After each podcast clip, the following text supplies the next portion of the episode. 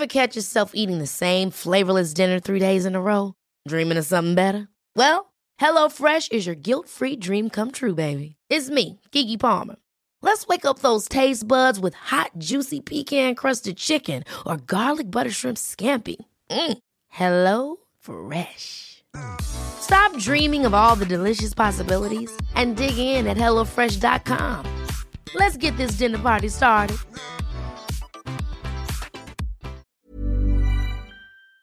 G'day, team. Welcome to Runners Only with Dom Harvey. That's me. Today on the podcast, Rachel Grunwell. Uh, she's an author. She used to be a journalist, won some awards for her work with the Sunday Star Times, and then she sort of fell into marathon running and ran 25 marathons over a quick succession. Uh, she will tell you all about how that happened. And I feel like you'll get the most out of this podcast if you are a non runner or you're just sort of starting out. There's lots of um, lots of helpful tips for beginners and stuff like that. Lots of nutrition tips and a good dose of uh, mental health chat as well. So thank you very much for downloading. Great to see you here. Remember, if you like the podcast, please suggest it to someone else that you think may like it. I find uh, the word of mouth advertising is the most effective sort. Yeah, rather than me punishing my friends on Instagram. Sorry about that. Honestly, I reckon I've lost followers over the last couple of weeks because every story I do is like just resharing something. Mm. All right, here she is, Rachel Grunwell on Runners Only. Hey, runners only, yeah, yeah, let's get it started. Hey, hey, this is runners only with Dom Harvey. Uh, fast paced, slow and steady, anywhere you coming. Uh, just wanna connect for everyone who loves running. This is runners only, yeah, yeah, let's get it started. Hey, this is runners only with Dom Harvey. Uh, fast paced, slow and steady, anywhere you coming. Uh, just wanna connect for everyone who loves running. Hey, runners only with Dom Harvey. And Rachel G. Runwell. Is that uh the name's Grunwell, but I thought about it. There's there is run in your name. I know, I'll spend a lifetime trying to live up to that name, Dom. Hey, um, thank you very much for joining me on the podcast. Um, you actually asked to come on the podcast. You messaged me and asked to come on, and uh, I thought, shit, that's awesome. she, she's she's got balls. Yeah, well, you know what? There's so many elite runners out there, and the relatability is not, well, we all aspire to be like them, but I'm just an ordinary runner, and I love to share that message that if I can, anyone can. Yeah, no, I really, I'm, I'm not saying that in a bad way because I really like the confidence, and you're not the only person that's done it. I've had a few other people reach out, which is great. eh? Oh, no, it makes my job easier, but I just wish I, um, I don't know if it's is confidence the word. I don't know, but I'd be like, oh, I'd start to write the message, and I'll go, oh, no, I'm not going to send that. They'll think I'm, you know, whatever. But um, I was, I was pleasantly pleased to hear from you, and Oh, it's great to have you on. Cheers. So this is Rachel Grunwell. She's a she was a journalist, and then um, you you sort of fell into running really by chance. Yeah, completely by accident. Yeah, give us the backstory. So you what were you doing as a journalist? By the way, journalists are the absolute worst, aren't they? Awful humans. Watch out, watch out, I'm still am one. yeah, so I was a sugar addicted, caffeine fueled, stress addict journalist, and I was on maternity leave.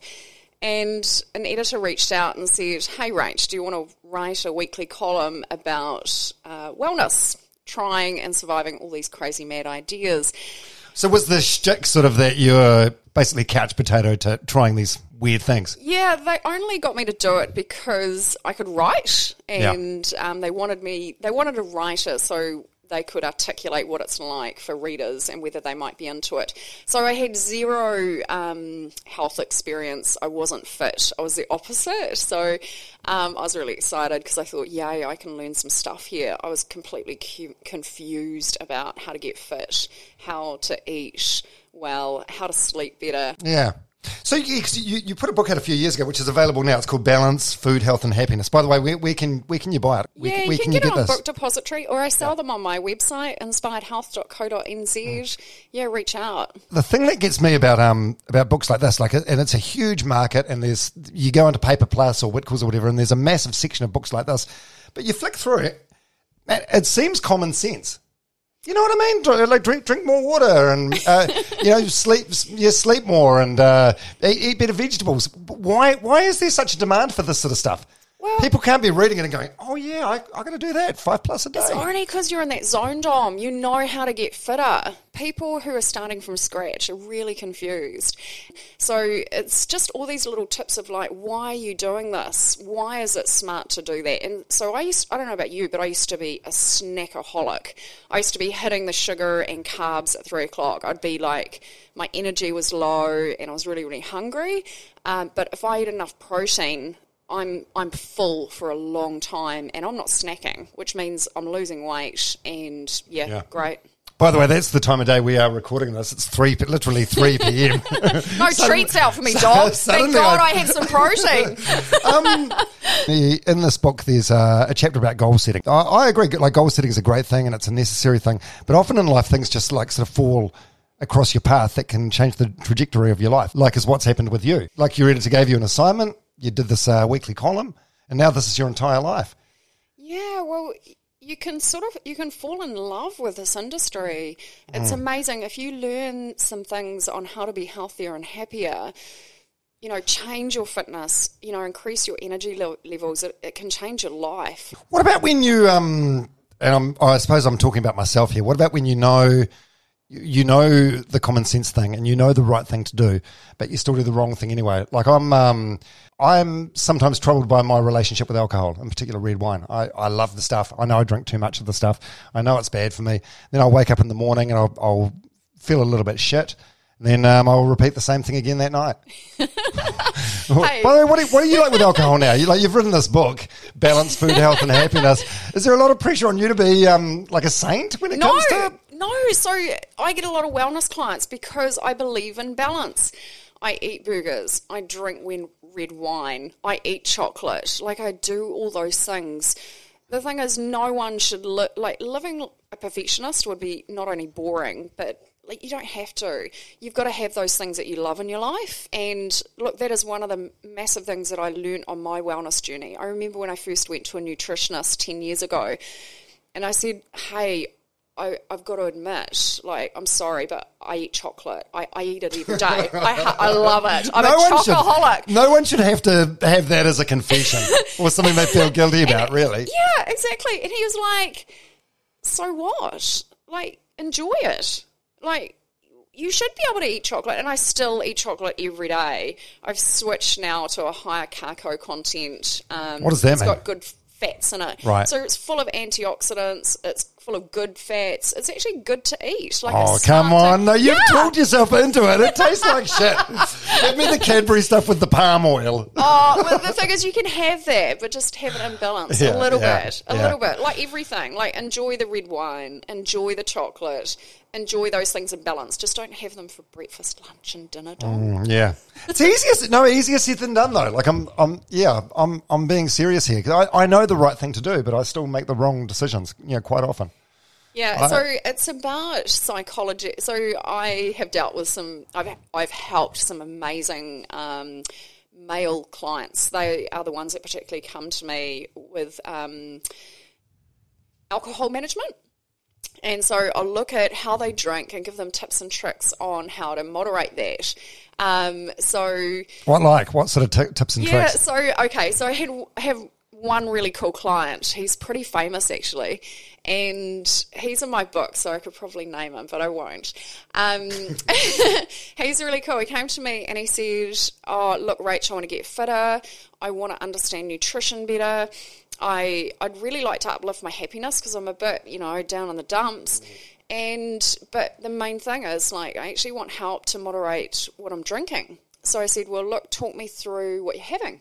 Says he walks in the door and his his partner like hands him a brandy and it whoosh goes down. And so that's the taster, right? And then he's like, then I'm on to the whiskey. And I'm like, oh yeah, cool, cool What night are we talking? Like a, eh, a eh, Monday night, night. a Tuesday night, Yeah, a Wednesday night, yeah. a Thursday night, every night. And then he go, and I go, okay, cool. And what next? And he goes, yeah. And then we sit down, and you know, we have, you know, a red wine, a really nice, beautiful red wine, and then we're on to the like the cocktails. And so, how I got him to It's like he's living at dinner hour. I know he's on holiday. eh? Um, so w- what I did with him was I said, well, okay, is there any of those drinks that you don't enjoy as much. And he said, he thought about it and he said, yeah, I guess the brandy. Like my partner, she really likes the brandy. I can't remember if it was the brandy or the whiskey. Um, and she just hands it to me when I walk in the door and I just chuck it back. I don't really like it. I don't really enjoy it. But, you know, she's gone to all this trouble. Um, and I said, well, okay, well, how do you feel about just dropping the brandy and maybe in between these drinks, maybe have a water so you're starting to feel fuller? So um, think about what you enjoy the most. And he was like, actually, Rach, I like the whiskey. I really like the whiskey. Love it. It, it makes me happy. Taste amazing. And then I really like the red wine. And I said, well, let's drop those other drinks and focus on sitting down, pausing, like really enjoying the moment, like the taste of it, the smell of it, how, how the cup feels in your hand. Some mindfulness, really. Yeah, Mindful- mindfully mindful- drinking. Right. Yeah, totally. Who would have thought those two would go hand in hand?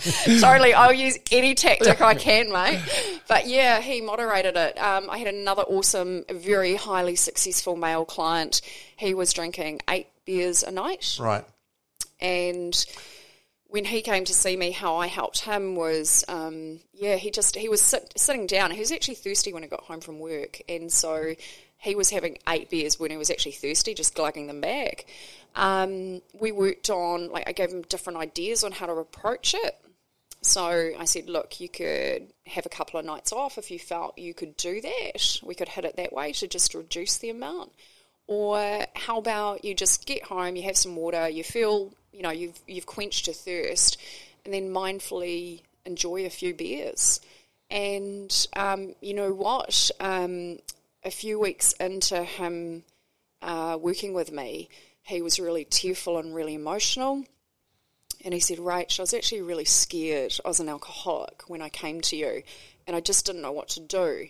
But you just gave me these tasks to hit.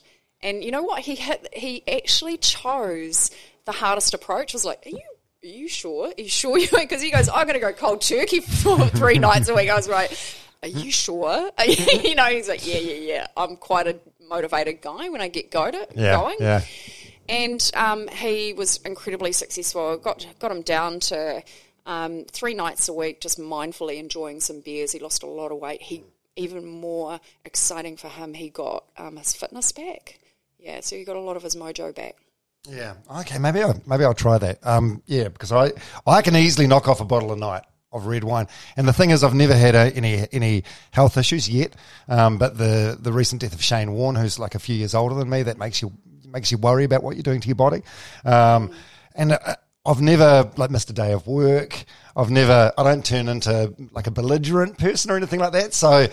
I don't know. It's like you do wonder if you're an alcoholic because it's like I'll plan to have like alcohol free days and then you let yourself down and I don't know. It's a strange relationship and it's um, something I've been questioning deeply, but yet I it's a relationship that I'm not.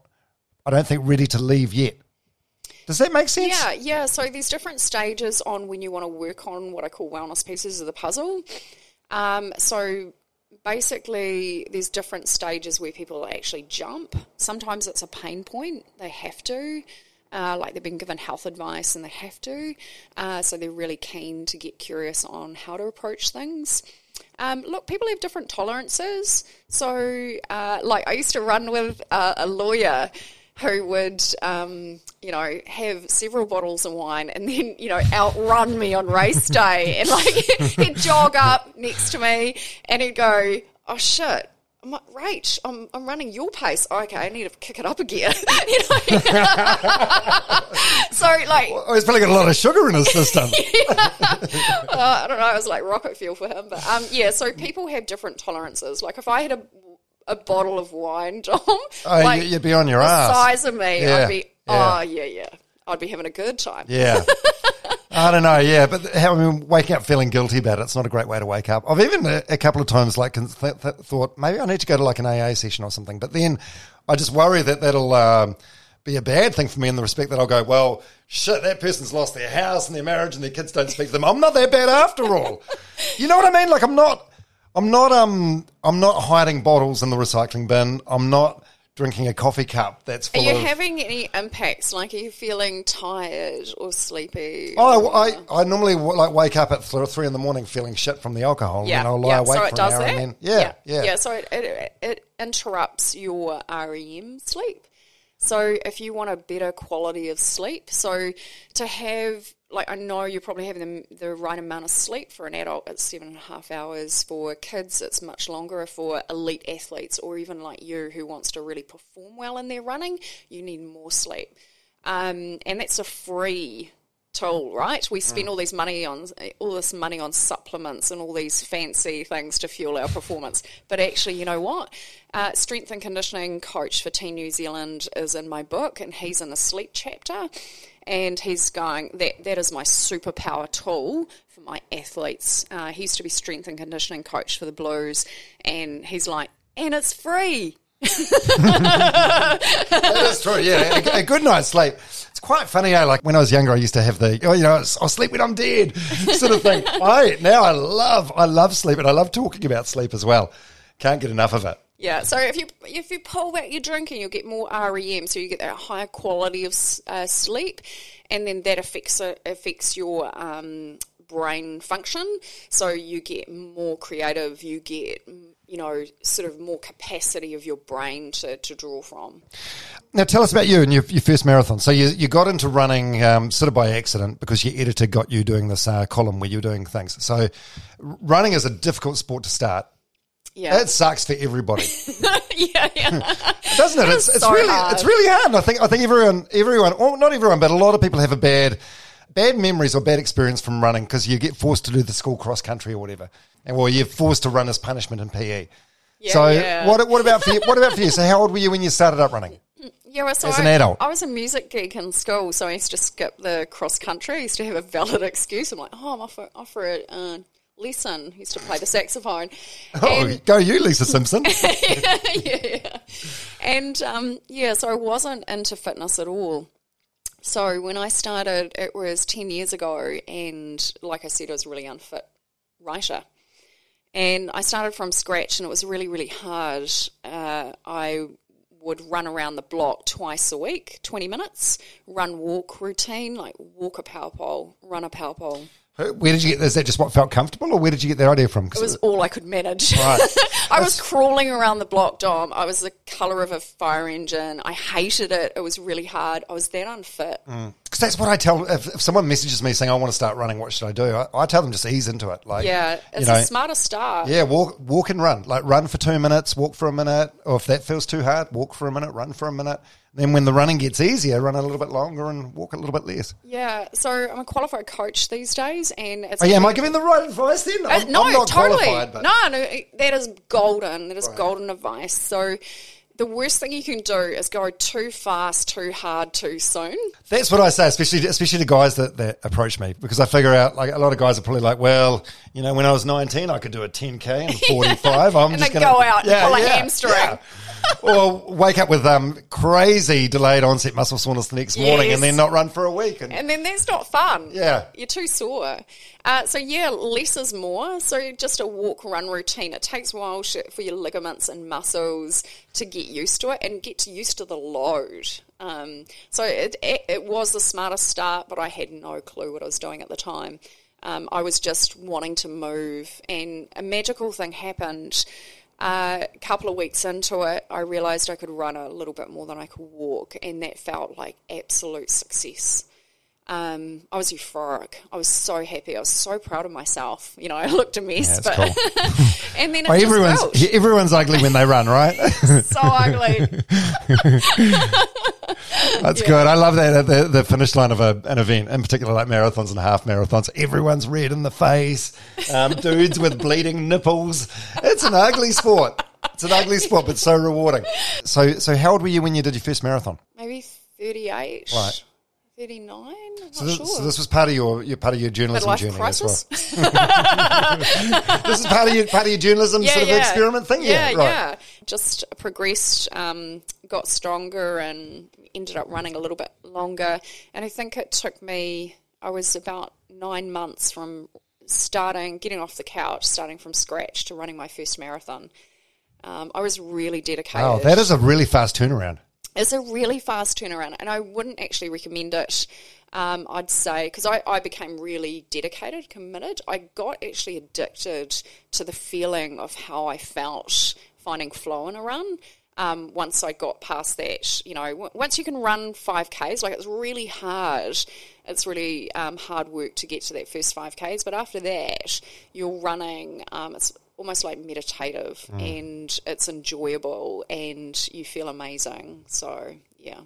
Yeah. Oh, that's cool. Can you remember how long you first went? I don't, I, I don't fixate on time here because I think time's quite a personal thing in terms of. Um, I don't mind. Like it does. I don't mind sharing how shit I am. Yeah. yeah. So I broke the golden um, rule. I've done it once, and I've learnt from my mistake. Um, please don't ever ever do this. Please learn from my mistake. I ran too hard, too fast in the first half. So you're supposed to really pace it in the first half and just cruise it. and I just like took it to the edge and a bit further back.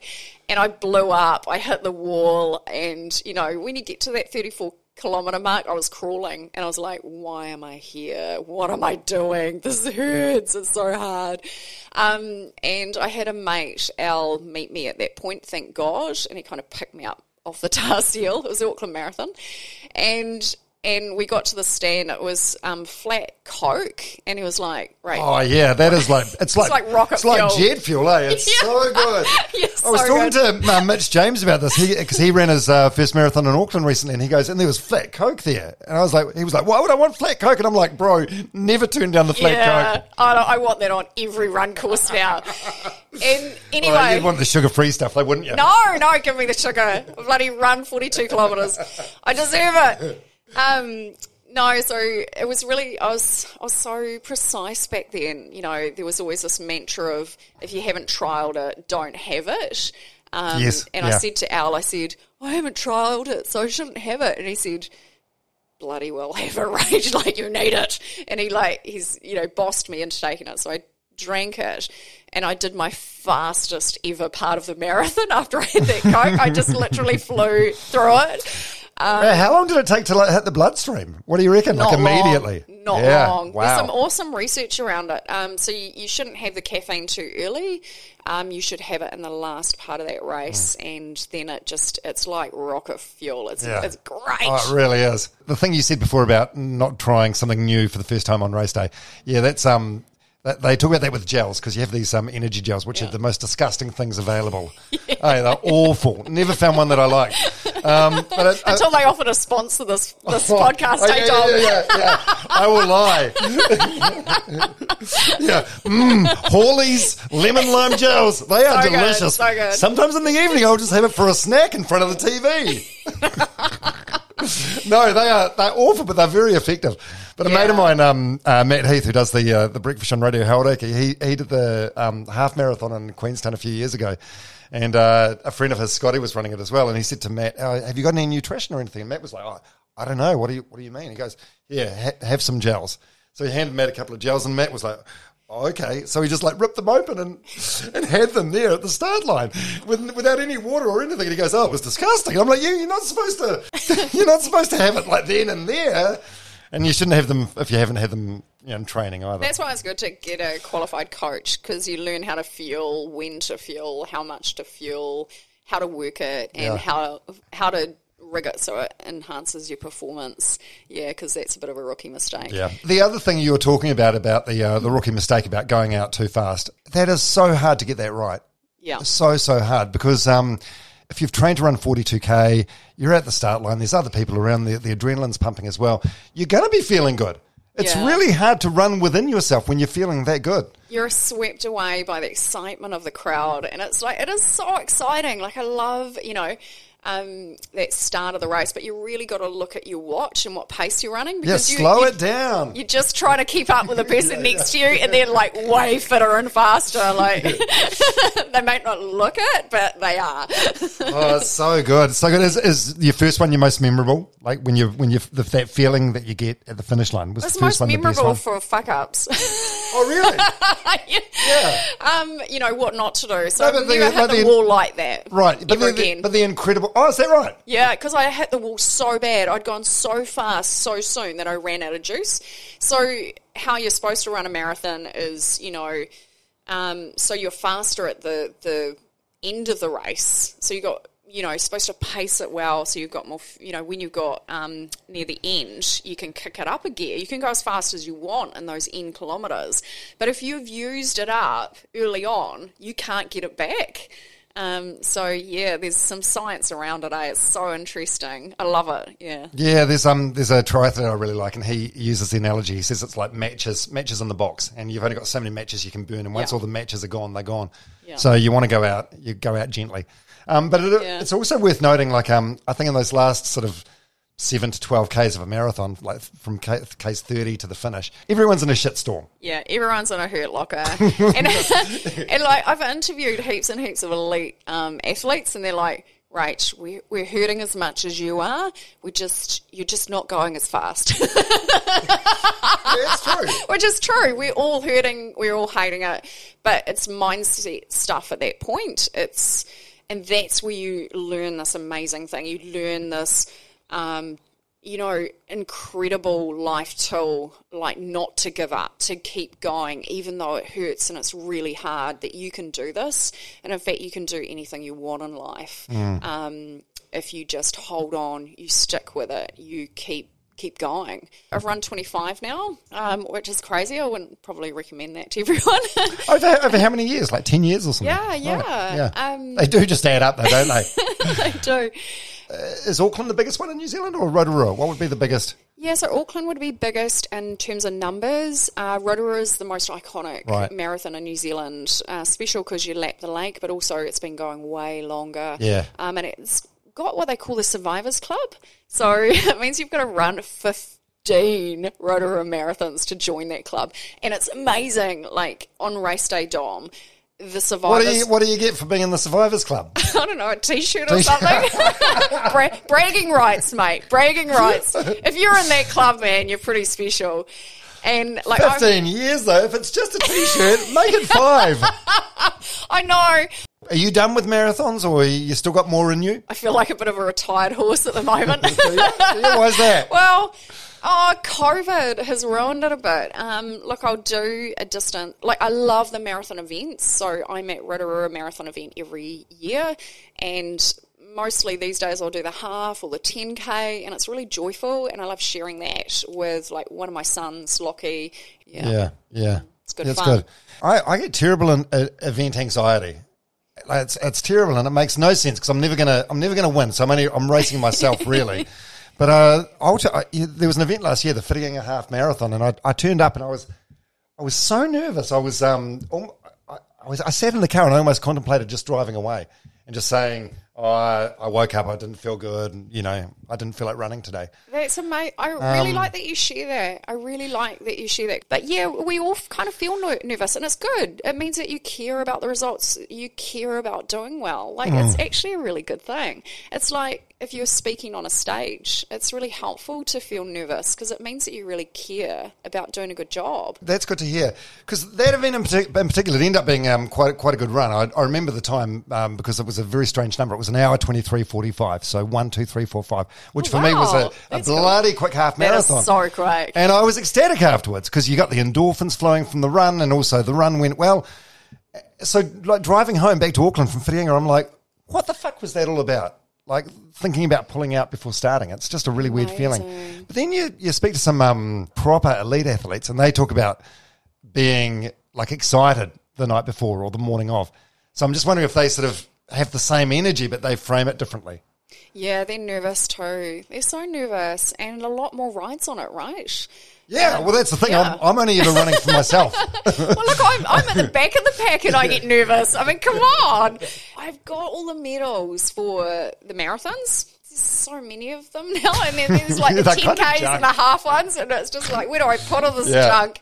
Um, but I'll keep the marathon medals because some of them are pretty special. Yeah, like the of New course. ones and stuff. They're big and beautiful. Yeah, it's kind of cool. Um, my mum said to me, she was um like updating her will a couple of years ago. She said, "Oh, she said you're the runner of the family. I'm gonna I'm gonna leave my medals to you." And I'm like, "What the fuck do I want with them? I've got my own medals. Like that, that, they're junk, aren't they? Really? Like they. Did you buy a Marie Kondo book for Christmas? Yeah. Mum, your medals don't spark joy.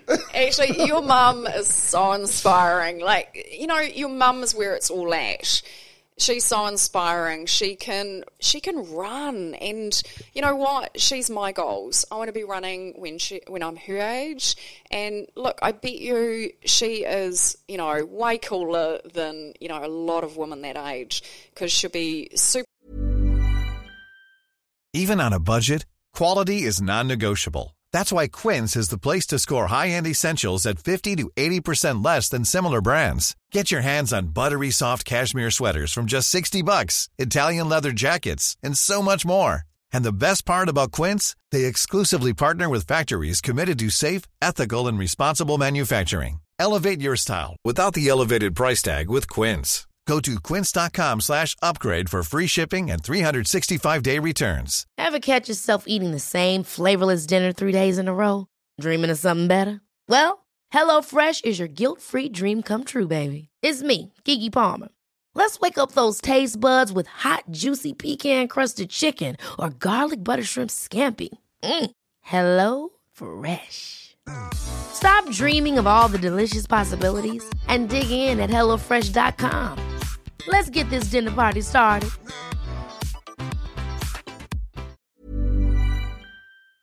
put onto it. She looks amazing. Um, you know, running actually keeps you a little bit youthful. It's a good way to shake some stress and She's 70 now and she, she runs most days. She's not training for a marathon at the moment because she's not sure when the next event will be. Yeah, I mean, she does she does great.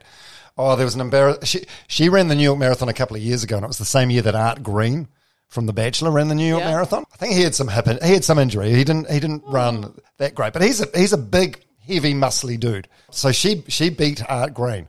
oh, that is awesome! Total bragging rights. Yeah, yeah, yeah. But then four months later, five months later, the week after the, the Christchurch mosque shooting, I took mum to the, the mosque in um, Ponsonby in Auckland where there was like a like a minute silent thing. And um, Art and Matilda were there. Mum was like, I'm going to go and say hi. And She uh, to him. Did she went- rub it in? she went up to him. So he- he was there just to pay his respects like everyone else was. And she goes, I beat you in the New York Marathon. I was mortified. Art would have just giggled. He's actually Yeah, a really yeah, cool dude. yeah. Yeah. He would have gone respect. Yeah, but just time and place, mum. Time and place. I'll give you his number. You can text him, but don't do it outside a mosque the week after this mass shooting.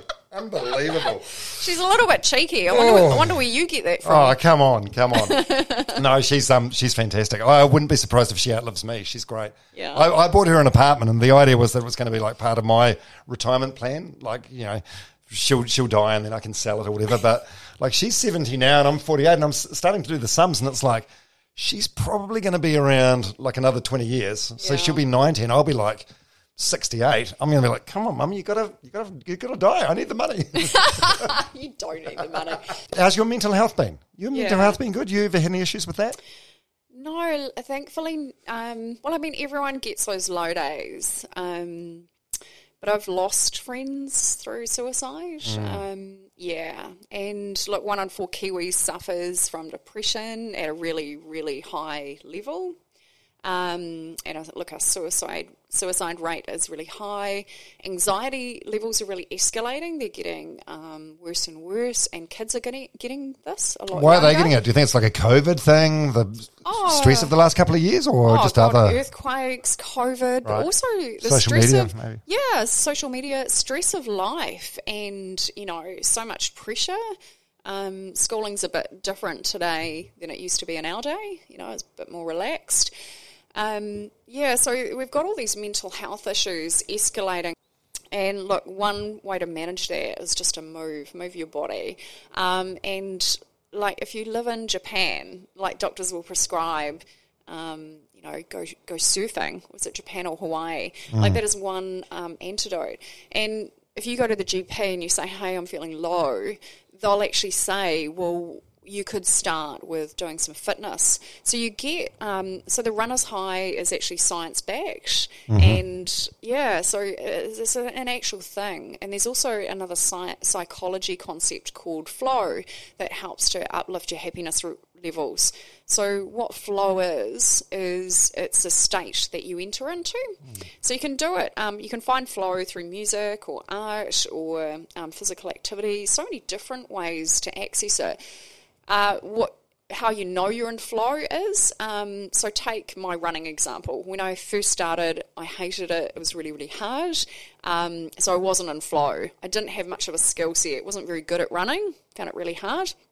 But fast forward to six months down the track and i could run really freely easily. I could chat um, while i was running running. And um, you get lost in the moment. You've got a high skill set and yeah, you kind of yeah, that whole getting lost in the moment is the key, and that is flow. It's a psychology, uh, psychological state that you can enter into, and that's what makes you happy. So going out for a run um, definitely lifts uplifts your happiness levels. So it's a way to keep your mental health baseline. So when I um, share this with clients, um, most important thing to me about being fit is that I've inspired my kids um, to run too and be fit, and that their barometer of fitness is quite high.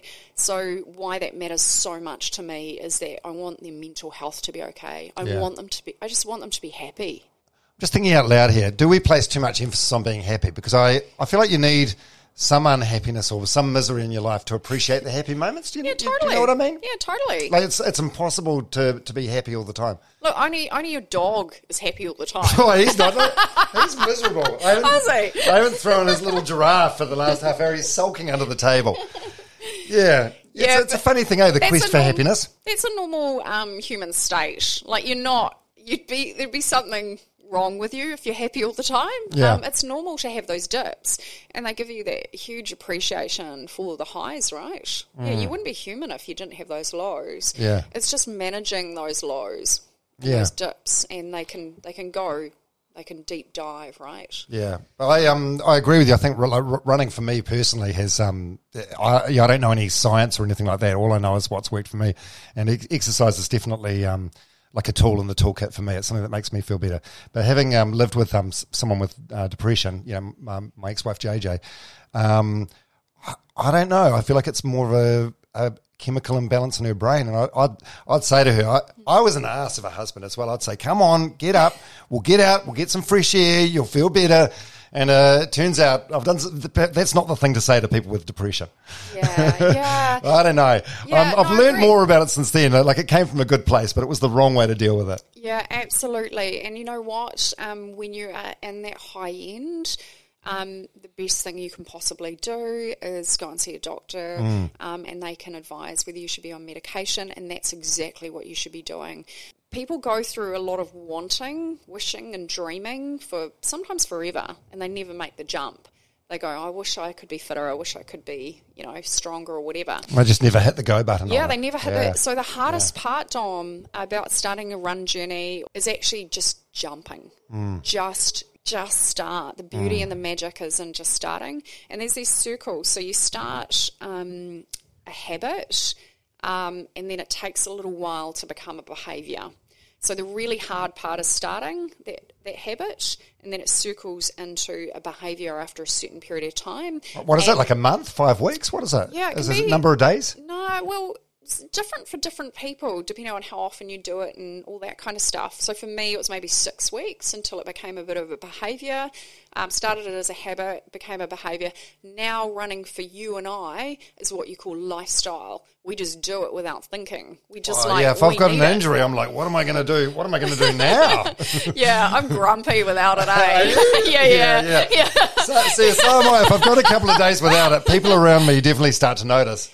Hey, but an injury can be actually a really positive thing. Um, so for my 40th birthday, I had entered into the Chicago Marathon. I was a bit of a dumbass and I ran three marathons in quick succession. I was about 32 kilometres in. I was running Christchurch with Mike McRoberts and my leg went. Is that because um, a lot of women go weak at the knees in front of McRoberts? Is that?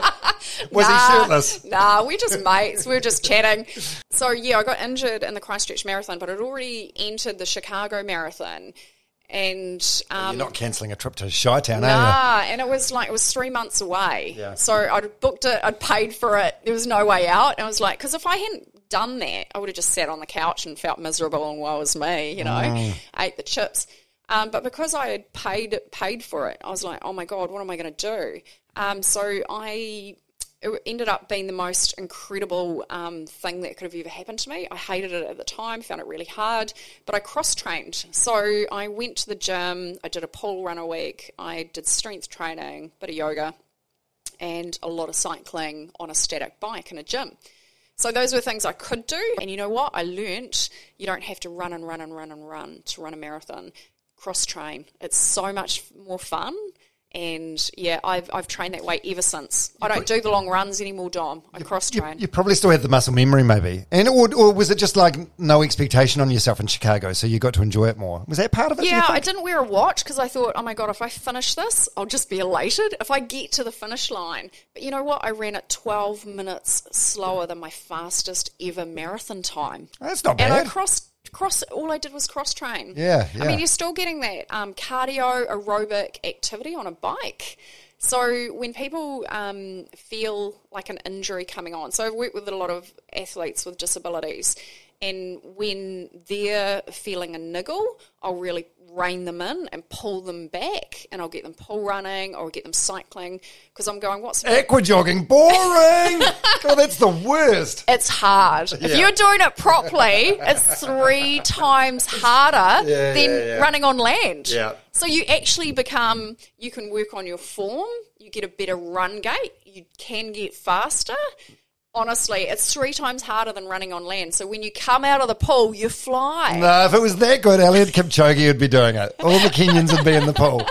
Oh, if they get a niggle, like you, you look at like the All Blacks and all these elite athletes, when they start to get niggles or injuries, they're like in the water, or they're put in the water before then because Yeah. they they're going to get that active recovery. Yeah, for So sure. smart way to train. Yeah, absolutely, absolutely. Although, um, yeah, no, that's true. that is true. Um, I've I've become better at that over the, over the years. Like uh, just before Christmas, I had ten days in, in an MIQ spot, and uh, the old me would be like, "Oh, I need to get a treadmill in the room. I'm going to lose so much fitness." And now it's like, well, you control what you can and try not to worry about the external stuff. So if I get an injury now, I, I sort of think, well, it's my body telling me that maybe I need a little break, and I enjoy it because you realize you it's not nice to to get unfit and to try and start again from ground zero, but you realize you know a couple of weeks off, you're not going to lose everything. I think it's about six weeks, and you'll lose your run fitness. Um, so Six you- weeks, that's a long time. Yeah. hey, it's a it's a no, it's a very long time. That's encouraging to hear. Yeah, yeah. So, but you want to keep it going. Like, if you can do something, Yeah, like yeah. you know, jump on a bike or whatever. But if it's just a week or two, and like the physio says, just take it easy. It's probably actually good for you to just have a bit of a break, Yeah. a taper. I mean, it's been it's been running for you and me, but I, I you know, I, I bang on about running, and, and you do as well to a degree. But I say to people, it's like it's about movement and fresh air. Uh, so whatever it is, like for me, it's running. You find your own thing. Maybe for you, it's not running. Yeah, But whatever it is, just get out there because you do feel so much better after doing something. yeah, I agree. Yeah, you feel good. Uh, affects your telomere length, so that's in my Excuse book. me. it affects That sounds that sounds rude. Uh, so telomere length is um, so this helps you to look youthful. So running helps you manage stress. So um, these are at the end of your chromosomes, the telomeres. And so if you've got long telomeres, you're looking really youthful and gorgeous, and you're healthy, um, and not that stressed. Um, if you've got short telomeres, you're growing. You know, you're looking older beyond your years. You've probably got a really shit diet, um, probably stressed out to buggery, and um, you're probably not moving your body. So you know, move because you want to look more youthful and, you know, you want to be more joyful. You're nicer to be around. Yeah. Now, yeah, um, you and I have got something else in, in common. We're, we're similar sort of ages. I'm a little bit older than you, but we've um, got something in common that um, happened to us at similar times. I don't know if you want to get into this much or not, but um, we both went through uh, marriage breakups, which people say is one of the most, I think, one of the five most stressful things a human being can go through. How are you? You all right? Yeah, I'm in an awesome place now. Did, did, did your book and knowledge help navigate through? Yeah. Yeah? Yeah, absolutely.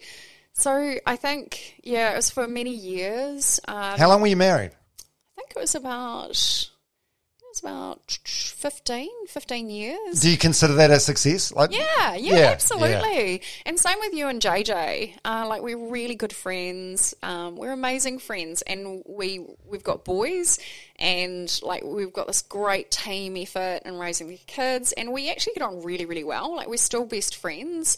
Um, but you know, at a certain point, we became really different people.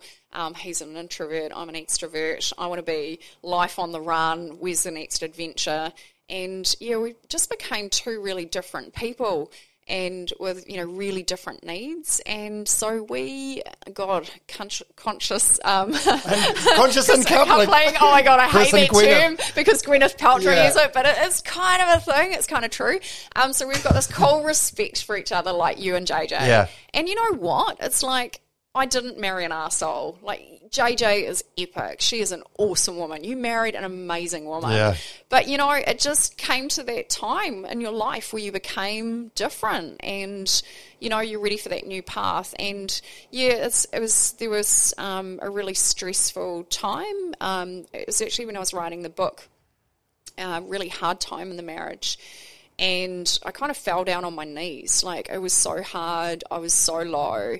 And um, yeah, I just I kind of walked away from my book for six months, um, Dom, and I was supposed to have it. I had a book contract to have it done within a year. It took me two years because I needed to pick myself up from the floor and actually believe in myself again. And um, yeah, imposter syndrome was a bit of a thing, but I was. Just, Oh my God, you as well. I, I talked about that on the podcast the other week. I've had so many people saying, "Oh my God, I have that as well."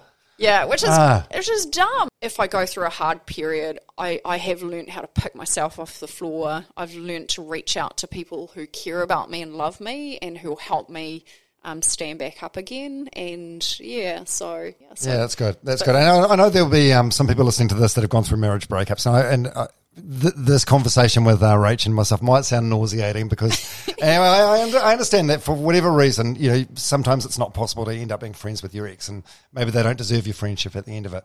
But if it's um if it is possible, like the way me, me and JJ sort of see it is, uh, you know, you wanted to not throw out the, the baby with the bathwater. You want to keep the good things about the relationship, and um, there's still so much love there. It's one of the Totally. one of the one of the few things that I won't I won't really don't make too many jokes about because there's just so much respect still there. yeah, totally. Yeah, I've totally got her back.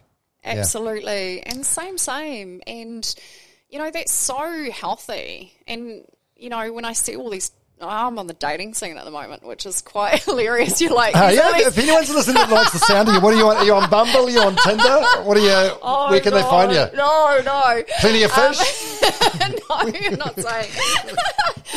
but you know, there's so you meet these people and they've got these toxic exes, and it's just, oh my god, that's frightening. Like what they've got to wade through. Like they're just, you know, they're living a really stressful life because um, one of them just can't let go.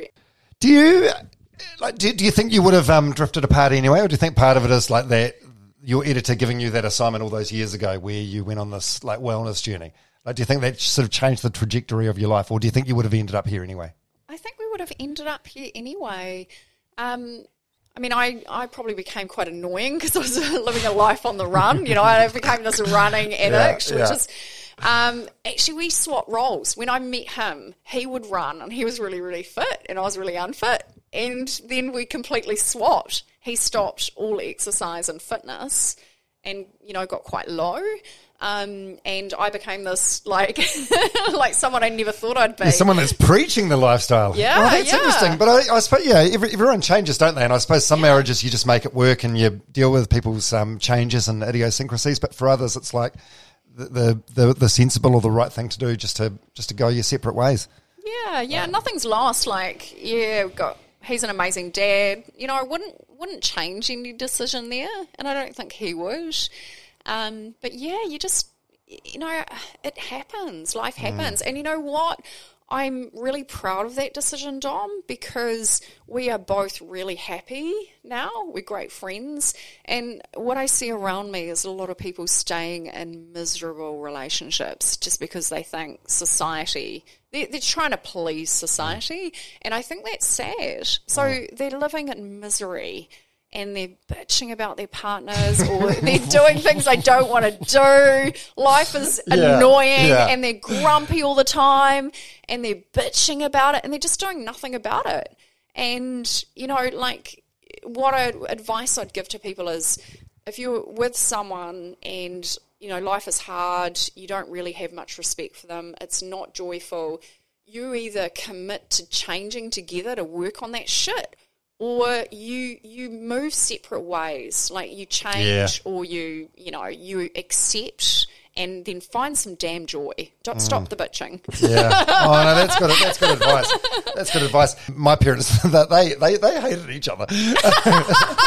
um, and yes, uh, uh, Could so- anyone hate your mum No, she's a darling well, you should be like like dad. You know, dad would go to the fridge, grab another beer. She'd be like, "Oh, you're having another one tonight, are you, Stuart?" And there was this, always this this tension in the house that you could cut with a knife. Yeah.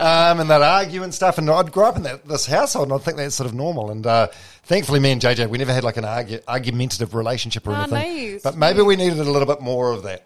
Right? Maybe that was yeah part of my fault not communicating enough. there's no no people at war here Yeah. so there's no um yeah chaos to kind of navigate I like that. That's cool. Yeah. That's really cool. They, they must love it too. So when they're with you, they've got healthy snacks. When they're with him, they're going to McDonald's and Cape Ride. is that how it is? Oh, it is quite funny. Like I um,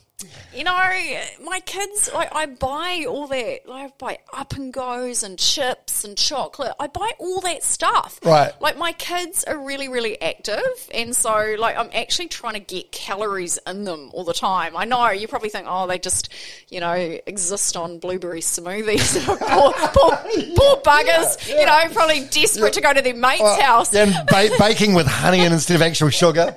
Oh yeah, I do that. Oh, but God, oh God. maple syrup. You're a you know, cliche. raw slices. Yum, Right. yum. Well, that's something to be proud of, I suppose, for you and for you and your ex to look at the kids and say, "We've done good." Yeah, We've done good. That's everything. Like their happiness. Hey, we'll end with some um, quick fire run questions, okay? And then I'll let you go. I'll let you go. You must have some dates lined up to go to this evening.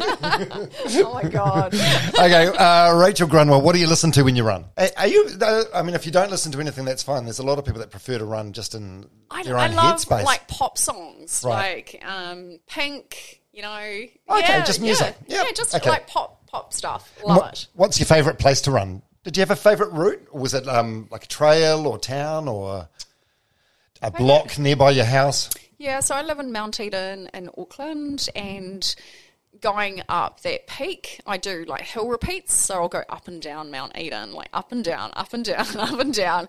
And it is the most, like every time you get to that peak, you look over Auckland and, you know, see the water and it's magical. It's so uplifting. It's so beautiful. I've done it a million times and it is just, it's heaven. It is just the most beautiful sight every time. I never get sick of it. I always feel so grateful, A, that I can run and B, that I can experience that. Yeah, it's a great spot up there. The volcanic cone as well, and yeah, the city in the background. It's just beautiful. It's gorgeous and it's on my doorstep. Got a volcano on my doorstep. Great. That doesn't sound like a good selling point. um, do you have a Do you have a favourite shoe or a, like a like a shoe brand that you're like that's it? I can't change. I'm going to jinx it. Louboutin and Jimmy Choo. Oh High heels, baby. High heels. no, no! Not when run, I'm running. To running, to running. Favourite running shoe. Come on, it's a running podcast. Focus. Okay, okay. Damn it. Um, ASICS um, Yeah? are amazing run shoe. Yeah, there's a lot of brands. I've I'm so lucky. Like as um, a wellness writer for ten years, I've been sponsored by every name under the sun, and there are different shoes that I'll use for different sports. And I'm really like I know the best tights to wear for running. I know the best um, brands to to wear for running long distance um, or shorter distance. But yeah, something like a good pair of ASICS um, are amazing for the long runs. Right. Yeah. And yeah, you get different shoes for if you're doing speed training. My advice is to have a couple of pairs of shoes. So um, if you're quite serious about it, one's for speed, one for the long runs, and then one to change out. And don't use your walk shoes for your run runs. Right. I used to be um, anal and superstitious about my shoes.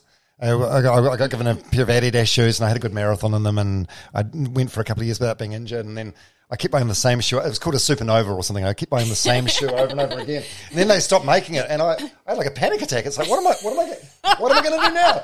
And I looked online and I, I went to some, went to some online shoe stores like in Dunedin and in Invercargill to see if they had stock that I could buy. And, and then I, since then I've run in anything and everything and I realized like it's, yeah, it's nothing to do with the shoe.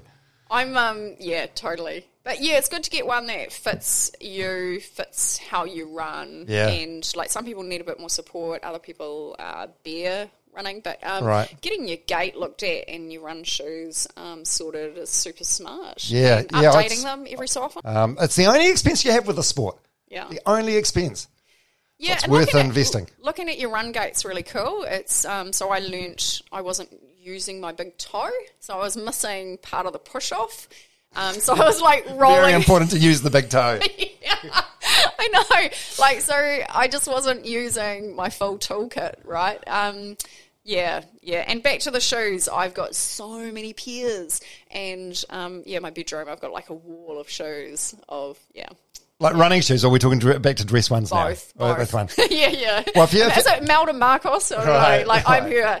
well, if, if, you're, well, if you're looking for a if you're looking for a charity, and um, and this goes to any runners that are listening that have got like a laundry full of or a front doorstep or whatever full of old shoes, um, look up the charity Lazy Sneakers. They do a really good job. Oh, cool. Yeah, if you're looking I'll for send some something to do with all your, your, I mean, you only need so many pairs of shoes to mow the lawns, and don't you? yeah, Lazy Sneakers. Look them up. Do you prefer to run alone or with a crew? I love to talk. Like, come on, Like, you just can't shut me up. Yeah. like if I'm running, like I just I love I love to run. I've got a bestie, Gil. He's a dentist, and we normally run every week in Green um, Green Lane around. Um, that peak and yeah like a part of it is that social connection like it just lifts me up helps me to keep going uh, it's called the group effect so you know if you don't feel like getting out of bed and doing that run um, if someone's waiting for you when the alarm goes like you're just going to turn up so it's really good like if you That's true. It keeps you accountable. yeah totally Yeah. but i imagine you're a lone runner dom no one else could keep up with you Oh, no, that, I um, I do do a lot of running on my own, but I, do, I love the community as well. Like it's a fantastic community, so I do like running with others. But I find uh, someone's always uncomfortable. someone's running slower than what they want. Someone's running faster than what they want. There's actually a talent in being able to um, manage both. Yeah, So a lot of yeah. people get. So I guide um, athletes with disabilities, and a lot of people can't do it because they've got to change their gait or they've got to change their pace. So it's a bit of a superpower being um, able to run different paces. Obviously, not faster than I can, capable of, but I can go slower because a lot of people do actually get injured. Do you prefer running in the hot or the cold? Oh, Summer, cold. Yeah, winter runs. Yes. Mm. I can run faster, stronger. I hate running in the heat. Like, get me really early, early Mm. run. I'm so happy. But like a run later in the day, I'm like miserable. And you've run you've run um, twenty five marathons. What what's your go to meal the night before? What's the one thing that you settled on? Just eating normally, like protein, some carbs, some veg. Like what? What would it look like? What would it look like on your plate? Um, Like some potatoes, pasta, or what? Nah, carb fueling's kind of old school. Um, so just like steak and some salad, maybe some kumara.